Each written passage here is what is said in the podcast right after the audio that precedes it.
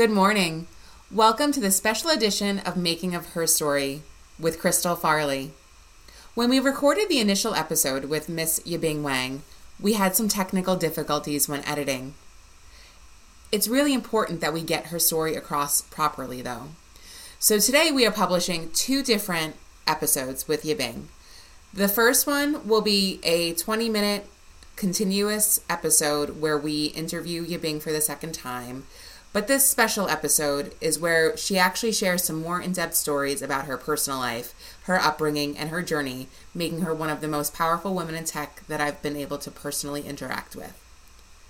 So, pardon the imperfect perfectness of this interview, but listen closely as you hear Yibing's story, her struggles, and how far she's come throughout her life. I'm so excited to know her and blessed that she is a part of my network, and I can't wait to see where she goes. Again, thank you for joining us today. Sure, sure. And uh, um, to that point, there are probably only 11% of women in cybersecurity and around maybe 25, 25% of women in technology, even though there are a lot of women in works, you know, uh, space, but it's, it's still not enough for women to be in technology and cybersecurity. Um, to introduce myself a little bit, I'm currently a VP of global security for a major benefits management company. I'm in tech for over 20 years and in cybersecurity for, I would say, 16 years above.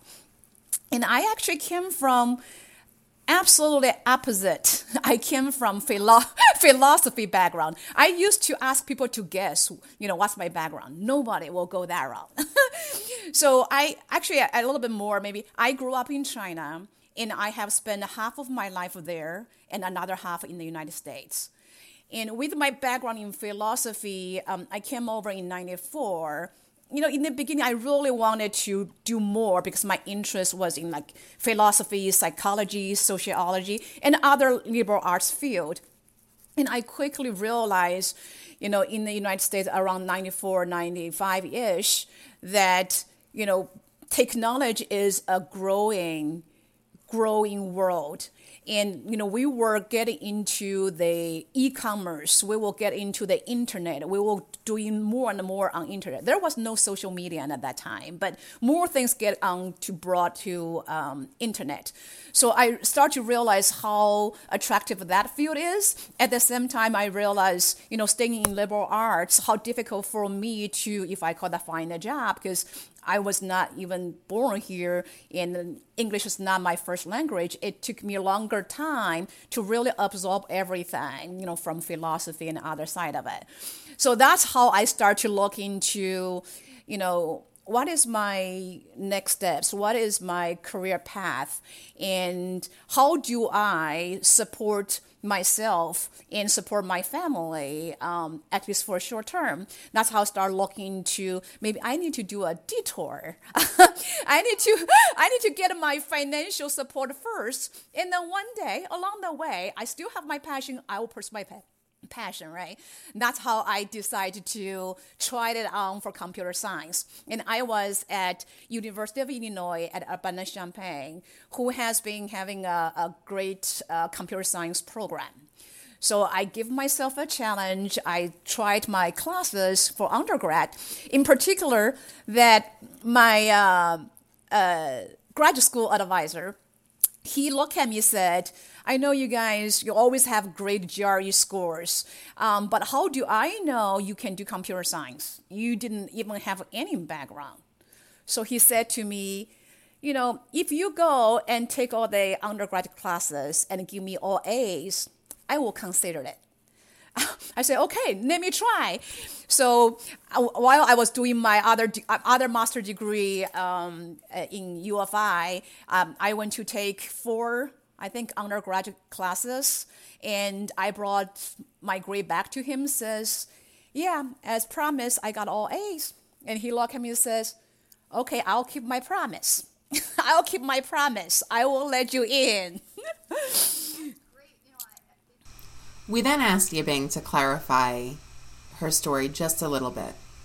Um, I I would say I would say yes because um, a lot of Chinese are really good at academic, right? So they show great uh, score on GRE. Um, you know, they show great score on um, other stuff, but to the point that he really wants to say their background, he wants to say the experience, and I didn't have any. So I think there is a bias over there uh, from that angle. I, I implied no, I implied it's not a man and a woman thing. I implied he looked at me as a Chinese that, you know, with those great academic stuff. No, not a man and a woman. At least I did not interpret it that way. Yeah, yeah, yeah. Well, this is actually an example of, you know, we talk about stories, right? The whole thing is about telling stories. And like I mentioned that I I truly believe this to live is to have a story to tell. So there there were a lot of moments in my past that certain people made a dent in my life, changed my life, right? This advisor is, you know, he he posted a challenge to me, and I said, oh, I will take it, right? I will prove to you that I can do it. And that's how I got into computer science, got into technology, got in today. So he's one of the people that that you know had influence on me. There are others. There are others. Do you want me to share a couple of stories? Then we had the honor of learning of some stories from Yibing. Uh, yes, yes.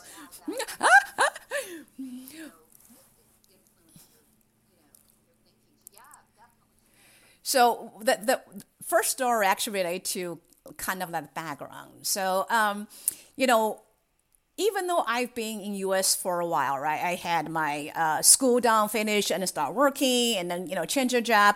But for a long time, I think I was trying to fit into the culture, fit into American culture, American corporation. I use the word "fit in" to indicate that I was always thinking I came from different background. It's different. So the way I talk, the way I act, maybe not the way that American people would accept. So that's something I've been kind of carefully, you know, watch out for me, what I say, what I do. And another angle to that is um, Chinese culture always taught us that respect and listen to authority right? So in other words, though, it's, it's my problem, right? In other words, when I was talking to my peers, I probably I was very free, right? Be myself. But when, when I got thrown into a bunch of VPs in the company that I'm presenting something, I became actually quieter because I did not I did not know that, you know, what I say, you know, is wrong or not. Or in other words, I'm more concerned about if they would think I don't know enough, if they, you know, get pissed off, if they would not promote me. So all the combination of things that really made me not myself, right? Really not myself. And it's been for a long time like that. Um, and I noticed that I really did not get out of it. And well, luckily in my life, I had different mentors. And one of them, Mike, actually changed me from that angle. So we were chatting about, you know, challenges, you know, things what I do, and I talk about the situation I was in the meeting, why I was quiet. So he was trying to walk me through a situation. He used himself um, as example, right? He said that, you know, imagine if I did piss them off. What could happen to me? What's the worst case for happen to me? And he said, well, they would just fire me. And, and then he said, so what? And I was, uh, yes, yes. And I, I was just shocked over there to say, yeah, you know what? He, he's right, right? Maybe all the fear I had, all the concerns I held myself is to is me impose that to myself right? It may not just exist at all. So if Mike has a VP and he's not concerned about letting go, why should I? Why should I? So I think from that moment, I use those two words, so what, to really guide my risk analysis, right? Well, I don't mean disrespectfully that I don't care about others, so I say, so what? No, no, not that way, right? I really meant why look at the pros and the cons, why particularly look at the downside of any options which will prevent me taking risks. I ask myself, like Mike did, what's the worst case if that happens? Do I care? If so, so what? I think that two words, that two words really push me every time when I hesitated to take risks. It, Next, we learned about how Yibing had learned to define executive presence. It is, it is. And then uh, another thing related to this one, right, is that, um, you know, people use the ver- word so and so does not have executive presence, right?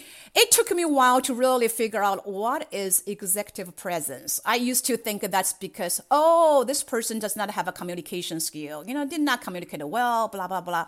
No, no, no. I think I later on realized that one really equals to your confidence particularly woman, right? Crystal, to your, to your point, particular woman, that we easily lose the confidence because we said, oh, you know, I, you know, I don't know 100% of this answer. Let me just be quiet. When, when you realize a lot of women, when they, a lot of women, when they do that, on the opposite, men probably will just go ahead and speak up right? Even though they only know 20%, they probably speak up. Even though we know 80%, we probably be quiet. But that's part of the confidence. How, how, you, how you can have the executive present, it is a confidence. How you can have more confidence is to use tools like this, ask myself, so what? If this bad thing happened to me, if they don't like me, if they don't promote me, if I don't get this business, so what? So I think that helped me really become more fearless. I always love the part when the women that we interview talk about the people that have influenced their lives. Listen on as Yibing talks about her father. Um, my dad. So my father actually is my role model, and here is why. So, um, outside of the family, he's he's the president of the huge university in China and more than 20 years. After retired, he became another university, you know, president. So he's being um, not only playing a big role in in the, leadership side, but people really respect him, really respect my dad on one side. On other side, at home, he does everything. I mean, it's like, you know, the dinner, my mom's dinner, we don't like it, we hate it. We want my dad's dinner. So, so in a way, you know, in my head, when I was wrong, he knows everything. He can do everything, right? So he's not that powerful, influential, influential. But at the same time, here's another thing I love him. When he give me advice, he would not say, "Do this because I'm your dad." Do this because I'm I've gone 40 years, you know, life, you know, more than you, you know, I'm experienced. He never said that. What he said that will be that look at this one if if it's me i probably will think those three options and if i were you i may be able to pick option one because of this this reason he always guided me through the process in a way that i think he treat me fair he treat me as an individual, as another human being. He didn't really treat me like I said in the Chinese culture, there is authority and then you are just below him. No, he didn't do that. He really led me to to believing that you know human being how you can be fair and trust each other, believe in each other, and that's how I grow healthy, you know, in my environment. So he's my. role. Next, we hear about Yibing's mother and how she's the dean of a college. Listen for more. Oh, that's a that's a very good question. Um, my mom actually is a, a, dean of a college, so she she is also yeah. So my my, I grew up in a family. Both of them are uh, leaders um, in, in you know leading a lot of people and then have a lot of responsibilities. So um, she's not the traditional traditional uh, traditional Chinese woman, but in their generation, there are still women like my mom you know, really have a good career and uh, play a bigger role in the, you know, the family decision making, things like that. So by nature that maybe because of that, I always knew from day one, you know, I wanted to have a great career as well. Uh, it's not about um, me just playing a traditional um, mom's role, but more of how can I make impact in the world how can I make impact in other places more than just a family, which is a small environment.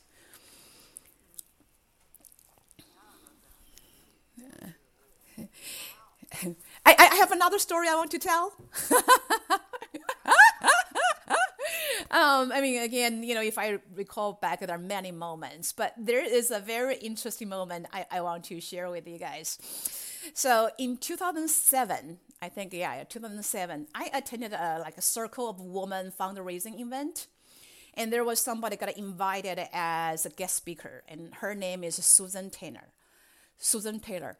I did not know her before. But that day I realized that, you know, she was the editor in chief of an African American woman's magazine called Essence, and she was referred as the most influential black woman in journalism at that time.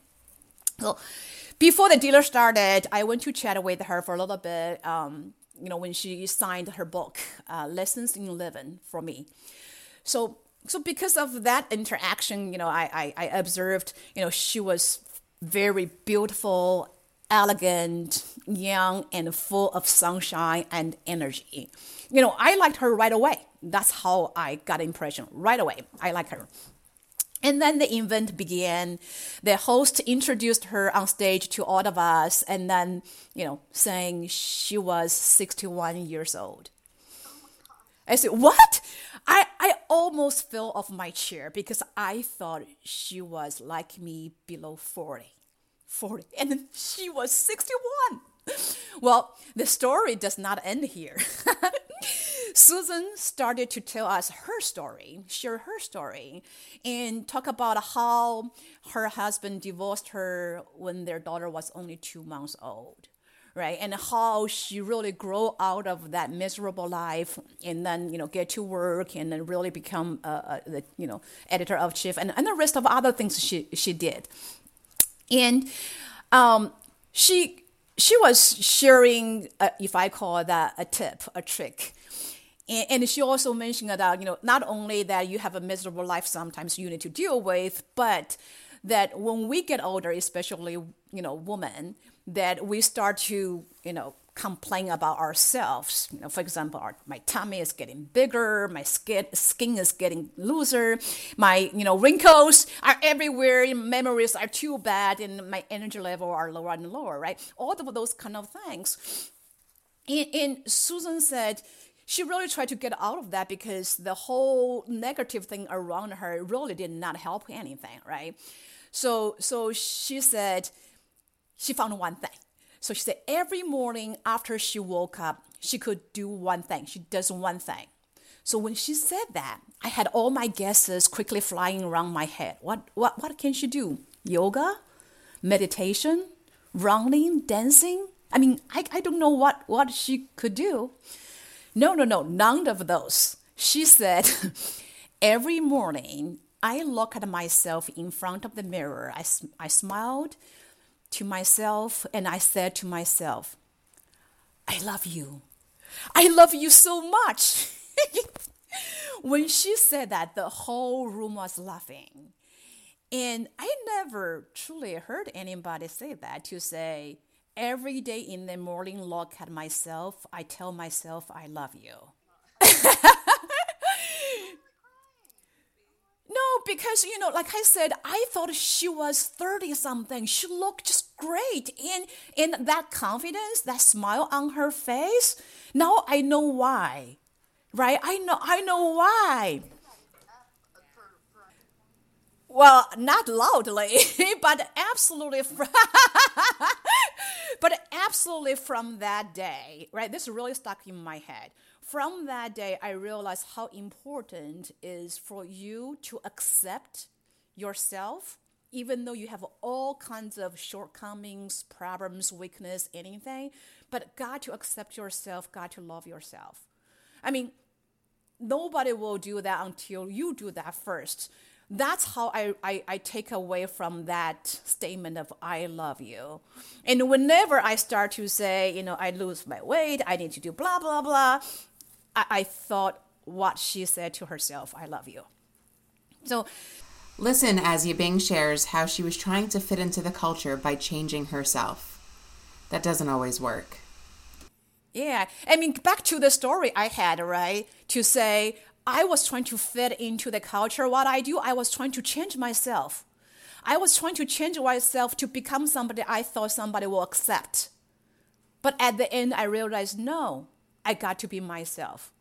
I got to love myself. And I hate to this, I hate to say this. If you don't like me, so what?